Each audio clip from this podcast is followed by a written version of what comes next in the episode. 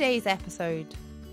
I would definitely be using as little and as cheap as possible at that T1 timing in, in spring barley, which is really very much about insurance. It's it's not going to be hugely responsive. I would say to all growers, know your crops. Get out amongst it, get your wellies on and see what's going on in the crop. Welcome to Cropcast.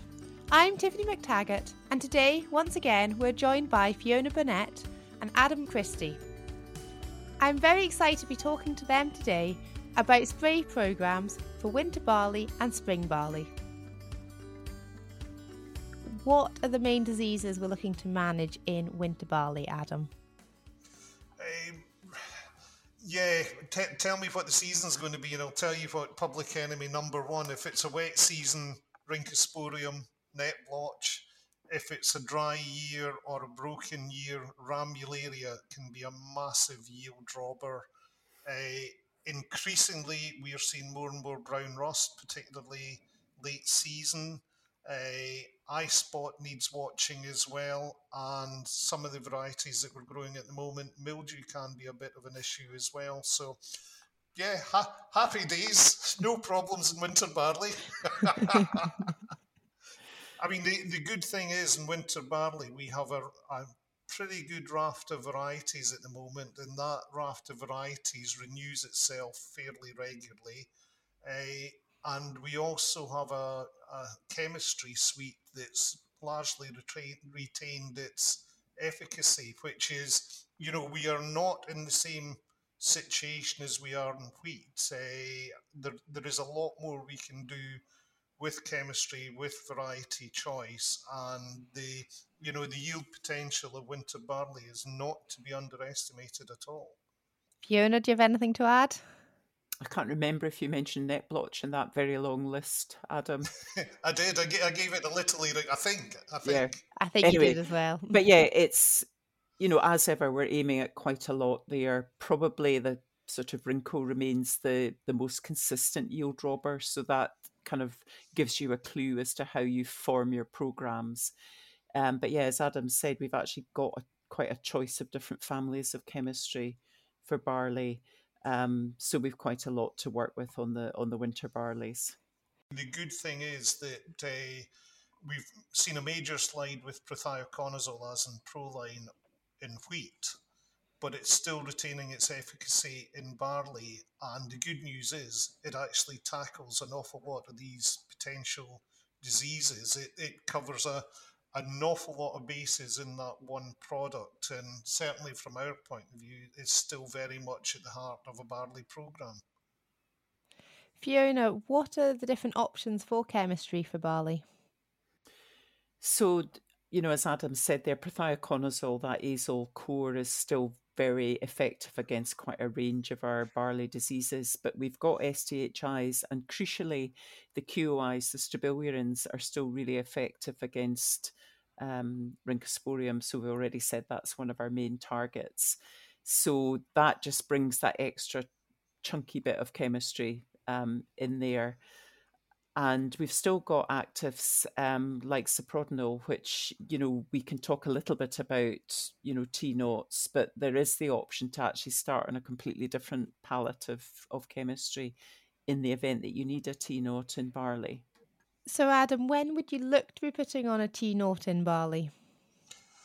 Uh, onset of spring regrowth. I mean, ideally, you're want, wanting to catch that new leaf. So, really, I mean, some guys will go in February, the, the end of February, but it's often the first few weeks in March is is when you're needing to get to hit that crop just as it's beginning to kick into life in the spring. I mean, one of the things that you've got to be quite careful on are the practicalities of it. Is often at that time of year the weather's not it's most conducive to spraying. You know, either travelling conditions or night frost. So it, it's often the case it's not when you want to put the T0 on, it's when you actually physically can put it on. I mean, the, the good thing is there is a raft of uh, cleaner winter barleys that have come along in the last few years, you know, not, not just hybrid varieties, but conventional varieties as well, where, you know, in our trials, we are certainly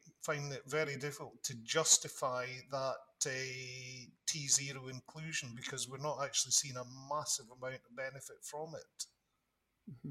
So much like the wheat, it should only be as and when you really need it. So, in response to seeing problems, and often it's quite windy around that T1 timing in winter barley as well, so that we get delayed with our sprays for that reason. But again, you can only really be wise about that in hindsight. So it's, yeah. So for T1, what sort of program are you looking at then? So for me, that's the most responsive timing still in winter barley. So that's, you know, where you would tend to be using your best available chemistry.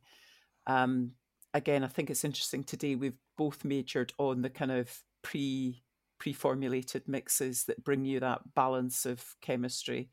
So, you know, any of the prothioconazole, the Siltra, Ascra type mixes, but Revystar is good uh, on the on the winter barleys as well. And we tend to be working at lower doses in barley than we are on wheat. So if you have, I always steer away from a dose debate because that should be the decision you make based on what you're faced with on the field. But if we're starting at a kind of half rate as being the opening pitch, um, that idea that whatever you're doing is a balanced mix of that good chemistry on your winter barley crop because that's like i say the most responsive timing. And if you get it wrong we know that you lose side tillers and you lose ultimate yield potential in the barley crop. So it's all about hanging on to as many potential green sites as possible at this timing. The t2 you're then trying to protect what you've created at that timing. Um, but we'll get on to that as you take us through. The uh, it's an interesting point you raised, Fiona, about pre-formulated mixes because one of the issues we see is the heat that's potentially in the tank at T1. Uh, the more products you put in, the more chance you have of reaction between products of antagonism. At T1, you potentially you're looking at two growth regulators in there, probably a fungicide, possibly a trace element. There's four products. If you then go to add in another two or three fungicides in there, there's an awful lot of potential antagonisms and things that can go wrong. And there's an awful lot of heat that you can generate, which will not do you any favours. And if you damage green leaf, that's an immediate entry for disease to come in. So some years the best option is to take heat out. And I mean, we've actually we, we start from a building block of Prothio plus Folpet. You know, if we have a clean crop in a clean variety, that's where we'll start. I, as an organisation, we're probably past the stage of looking at a Siltra at that timing now, and we would go to either Elatus or Ascra. You know, I, I think you get more bangs for your buck but a lot of this is tied into where you're going to go with your T2. You'll notice I haven't mentioned Revystar because where Revystar really puts its hand up in barley at the moment is it's the best product we've got in Ramularia. You know, we, we had a brilliant set of Ramularia trials two years ago, and we were able to absolutely categorize the different responses uh, from these products, and the the Revystar was the leader of the pack at the moment of what is available, and we would probably keep it in the locker as a T2 option. But again, it comes down to trying to forecast: is it going to be a Ramularia year, or is it not? You know, and the the the T2, unfortunately, at the moment we we feel there's a bit of a choice there between the Elatus on one hand, which we feel is a superior product on brown rust and rhynchosporium, or uh, Revystar, which is head and shoulders above Ramularia. And there's a little bit of a, an element of you've got to roll the dice and you know decide which is going to be your your biggest challenge that year. Yeah, and I mean, I suppose the key point there is you try and avoid using the same thing twice. Um, and yeah, you're absolutely right. I mean, Ramularia has always been a problem when it comes to breaking new chemistry. Um, so the better news is that prothioconazole, that we were so worried about its um, control for Ramularia, it still retains some efficacy. So it has a place, but yeah, for the very high risk scenarios, which might actually tend to be in the spring crop, um, we would certainly be moving on to the the Revystar, where it's the methylene that new azole, that's more effective against ramularia compared to the prothioconazole. So, yeah, it, it's a tricky position. And again, the kind of argument for FOLPET um, is really interesting. So, FOLPET is a little bit strange in that it seems to be effective in adding to the disease control when used in programs with other chemistry, although on its own, um, the control and the yield benefits are more erratic. Um, so again, in a very high risk ramularia situation, which again might tend to be the spring crops, it might be one to to add in. Fiona, in your defence, for years you told me that uh, prothioconazole had good activity on ramularia, and I argued with you on that subject. And two years ago, we saw it plain as day that yes, Prothio was still bringing something to the party on ramularia, and I don't disagree with that. And if you add FOLPET into it, you actually get to a level of acceptable control. You get better control if you step up to Revystar, but there is a step up in the price point that that, that treatment's going to cost you. Yeah. So again, it comes to being smart. I mean, it's tricky to predict ramularia risk, but again, that idea that if you've got very high potential crops that are going to a quality market, so again, we'd probably be talking about spring crops here, you know the idea that you really protect them and there might be others that you can afford to be a bit more general on um, where a prothio folpet mix might be all that's needed at a T2 timing. Yes. I mean, the one comment I would make is, and you know, for a number of years, Rhynchosporium's been noticeable by its absence. Mm-hmm. I get the feeling that is changing over the last couple of years. We've definitely been picking up more Rhyncho. Uh, certainly on our north sites, but our five sites were showing a lot more Rhyncho last year than we've seen for a few years. It, it certainly needs monitoring, but I mean, our principle is try and deal with the Rhyncho at T1, take it out of the equation, then that gives you the option, if you so choose to, to chase and protect against ramularia at T2. Yeah. No, it's an important point there. We're kind of obsessing about ramularia at T2 here, that we're not going to forget about those other diseases. And ramularia is very triggered by stress. And of course, the other diseases are a stress on the crop. So, that idea, we know the SDHI chemistry will be pretty ineffective against ramularia specifically because of resistance issues, but still using it there is maybe helpful where you have other problems bubbling away and you're still trying to keep a lid on net blotch or Rhyncho or some of the other major foliar issues. So, yeah, many many things to keep an eye on. But at least there's choice in barley. That's that's the difference between we we have a you know a raft because we we haven't really talked about the strobes and uh, you know the SDHI still still have a role to play in barley and it it does give us give give us options. It's just we don't need to use them at the moment. Mm-hmm. It definitely sounds like there's much more option for the barley. When would you think about using a T3 timing in winter barley? Well, I wouldn't, would be my very short answer. um, very intermittently, you'll see a yield response to a T3, but we've really done a lot of trials at SRUC it on this, and it's vanishingly rare to get a response from a T3. And again, with an eye on the final um, harvest intervals on products or last application timings, you're on diminishing returns on what you can use anyway. So, yeah, my answer would be I I wouldn't do it. You you you Fiona's are exactly the same as us. I would assume you'll have some growers who are absolutely convinced of the benefits of a T3 in winter barley and will not be persuaded not to do it. Sorry, that's a double negative, dreadful English. Yeah. Uh, you know, they that that's the grower's prerogative. We, for a good number of years, have included a T3 in our programs trials to try and isolate that yield and repeat that yield benefit. We have on occasion. You know, I would be lying if I said we never saw it, but it is the exception rather than the rule, which I think very much reflects what you were saying there, Fiona. Yeah, it it happens, but it's like I say, you know, I, I, I appreciate the concern where, you know, we're treating our, our T2s are going on to barley's, you know, mid year emergence at the latest. Um, and then it's a long, long time um, where they're getting absolutely nothing. Um, but yeah, I think it's a question of just gritting your teeth and maybe not looking. That's fair enough. So, would we be able just to do a really quick, short summary of winter barley again? Adam, do you want to start with the T naught?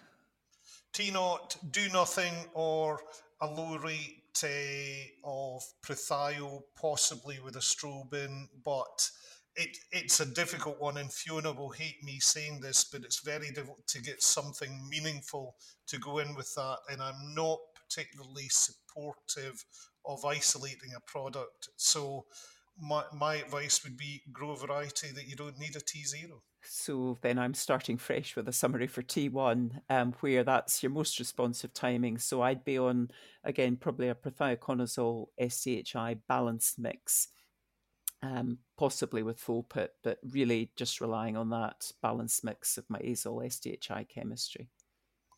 And then T, T2 definitely Folpet in the tank, and then either you know cheap and cheerful, a bit of Prothio in with it, or if you want to bring out the big guns, either the likes of Elatus, Ascra, or Revystar, and Revystar being prime candidate if uh, Ramularia is your biggest worry. That was a great summary, thank you. Um, so if we move on to spring barley, I know a lot of the factors are very similar to those of winter barley, but I think we should start off with eye spot and spring barley. As you mentioned, you're seeing a difference in the way that it's acting. Fiona, do you want to begin? Yeah, that's a strange one, and I don't think I'm suggesting that people kind of have to factor this in strongly to their fungicide programs yet, but it's just an observation that at the end of the season, where people are then complaining about poor grain fill, and we're looking at these crops, we're seeing quite a lot of eye spot. Um, and sometimes there's reasons for that, you know, where they haven't used a T1, um, but it is hard to explain. So I'm kind of reluctant to fan the flames of a huge problem here. Um, but I do think it's one we need to keep an eye on. Um, and again, I think you know broadly we're still on very much a prothioconazole theme through our spring barley programs, um, which should be doing something for eye spot.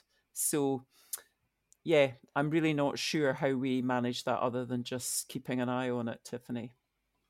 I mean, there there has been a recent move in spring barleys to not put a fungicide on at T1 and potentially we've been getting, been getting incidental control on eye spot from the inclusion of that Prothio at T1, and we're missing that. Although many of the ones I've looked at, because often I've been called to look at crops actually because there's been quite a significant spend, and then they're not happy with the result, and we're finding eye spot there. So there's clearly quite strong environmental drivers at play here as well. Um, so yeah, I mean, I just suggest people keep an eye on it and never just ignore a disappointing yield. I mean, that thing of burrowing down and actually looking at the end of the season, albeit it's retrospective for that crop. If you start to feel that eye spot's becoming a real issue on a farm, then you probably do start to factor in a bit more chemistry to try and manage it. It definitely sounds like it's something people should just be keeping an eye out over the next couple of mm. years and see how it changes or develops. So for a T1 timing, how would you decide if you were going to put a T1 on or not? Varietal resistance being the absolute piece here. Um, Weather yeah, pattern, I mean, crystal potential. ball. Yep. Yeah. You know, I mean, it's a it's a tricky one, but we're actually growing a really good raft of spring barleys at the moment. You know, the the breeders have served Scotland exceptionally well. We have some really good material out there when you when you compare it to some of the varieties that we've been growing in the past. You know, it's a really strong raft of varieties that we have, and you know, you, the likes of Laureate uh, is pretty robust and Rhyncho. It's not infallible and uh, again, I would put a warning out that we we are seeing more Rhyncho out there. But again, last year it dried up and it didn't turn into a, a significant outbreak. But there is warnings there that we take it lightly at our peril. Uh, but it does allow the very realistic option of not putting on a fungicide at T0, which is probably just as well, given that what we can potentially be spending at T2. Mm-hmm. Yes, we'll get on to that. No, I think it's the classic decision. If you've had um, lots of experience of getting very clean crops that grow very rapidly, um, and you don't see Rhyncho often on the farm, there's there is absolutely potential to not do that T1 spray. If on the other hand you're early drilled, so slow growing, and you're you know in a very wet region, our trials um, near Lanark being the classic where we often get Rhyncho. That's why we put the trials there. Um, so that idea that you just suit what you're choosing to the risk and to your experience of a site is really important. Fiona, can I just ask, in that situation, are you seeing segregation between the the T1s, you know, a, a straight Prothio Arizona as compared to a, an Ascra and a Elatus Arizona? Are you seeing a step up in control, or is the key to use something Prothio containing in that situation? Yeah, so the difference is really whether you've done anything or you've done nothing rather than any particular differentiation between the timings, uh, between the products at that timing, Adam. Yeah, that, that would certainly reflect our experience. there's not a massive reward for bringing out the big guns at T1. It's the choice is do something or do nothing. Whereas yeah. T2, there is a genuine choice, the need to make a decision of how, yeah. how hard you want to go. Yeah, so I would definitely be using as little and as cheap as possible at that T1 timing in, in spring barley, which is really very much about insurance. It's it's not going to be hugely responsive, and but if you lose the crop early, as we discussed for the winter if, crop, if you lose those side tillers, um, you you've kind of limited the yield potential before you get going. So, having limited how much you spend on the T1 timing, are we maximising what we spend on the T2 timing, Adam? An awful lot of growers will these days will not put a T0, uh, T1 on rather, and their T2 will be Prothio Folpet. And last year they may well have produced some of their best ever yields. Uh, equally, that you know, th- there is an element of risk, and we have seen benefits to stepping up to the Elatus and the Ascras of this world. And two years ago, there was a clear benefit to investing more and going to Revystar, which is, is the nearest to covering all the bases on spring barley. So, you know, I, I certainly wouldn't advocate do nothing. I, if it was a dry year, I would probably be happy with Prothio. But we've also got to look at the cost that's been invested to get the crop to that stage and what the crop's worth, what your selling price is, and I think that will, you know, have an influence on the decision and whether you want to invest more. It's you're basically paying for better insurance cover because when we make that decision, we can give a best guess of what's going to happen, but none of us actually know. So, you know, again, how close to the edge of the cliff do you want to stand? Mm-hmm. And we know that the spring barley crop is more at risk from ramularia than the, the winter crop, just the, the timing um, of when it's, you know, going through that flowering at risk period makes it more vulnerable. Um, so, yeah, technically, um, that Revystar mix, the mefentrifluconazole azole, is is the strongest, um, but it comes at an extra cost. So it's not going to be a, an across the board solution. And again, that the kind of debate around adding in Folpet, um, which in addition to other strong chemistry can help sort of de-risk um, that ramularia. Um, again, how that carries through to yield is a little more variable in trials. So I think Adam puts it nicely. This is about buying insurance um, and then targeting your sort of premium insurance to your your high potential crops that are aiming at the at the malting um, premium probably. Um, and you could be much more relaxed about perhaps some of the feed crops. We could only yearn for the days when chlorothalonil was available that was cheap as chips, and uh, as soon as you applied it at T2, it took ramularia out of the equation. You know, it it has got more difficult, it has got more complicated, but it's it's it's not impossible. It's just a, a different challenge. So I'm getting the feeling that producers are going to have to think about their spray programs across all of the crops in advance um, and have a bit of a plan in mind for the season. What would your three top tips be, Fiona, um, for a producer? yeah, to plan it in advance, the kind of principles of your program, but then number two, to sort of keep monitoring both your own crops and then keeping an eye on what's happening, you know, in the in the technical press and so on, so that you can modify your plan to what you're actually seeing and then always having that resistance risk hat on as well. So picking out those mix and alternate and use your low risk products where you can. So that's kind of three and a half tips. And Adam, what about your three tips? I mean, I would certainly echo what uh, Fiona said. She's definitely stolen the best ones there. But I mean, I, I would say to all growers, know your crops, get out amongst it, get your wellies on, and see what's going on in the crop. I mean, I often find if if you're tight for time, even going out into the crop and going to where drills have doubled or where you know there's a thicker patch and just dive into that and see what's happening there. That that'll be the harbinger of uh, where disease problems are building. Be aware of supply issues, and uh, I mean that that's something that's different for different growers. You know, depending on you know how your cash flow is. Some guys you know, some growers just simply don't have the option of bringing all their chemistry home now.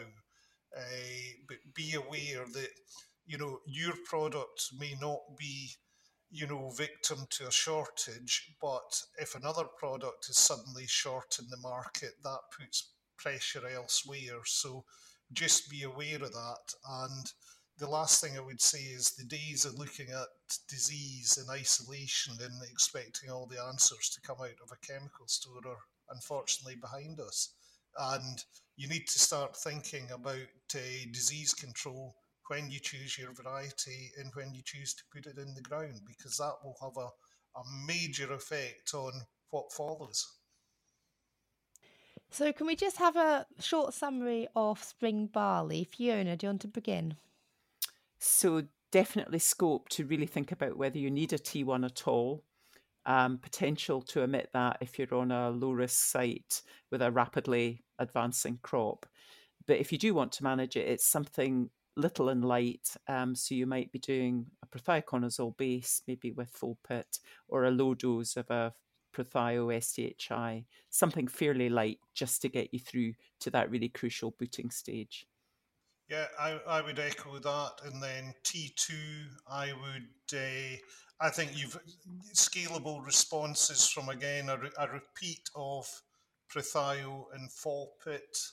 Uh, and then if you've invested more and more at risk, either Elatus or Ascra, or if you want to bring out the big guns, you would go to Revystar, which would cover the multitude of bases, and I would always, as a matter of course, have Folpet in there as well. That's definitely great advice. Thank you, both Fiona and Adam, for joining me today. Thank you. Thank you. Bye now.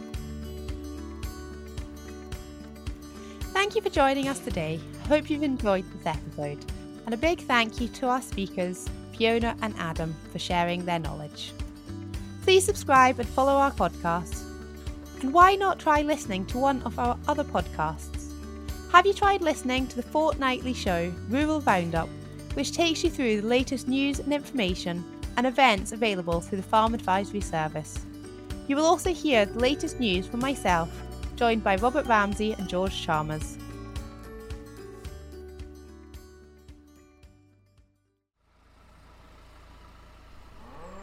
The Farm Advisory Service podcast. Audio advice on livestock, crops and soils, environment, rural business, and more. Brought to you in association with the Scottish Government.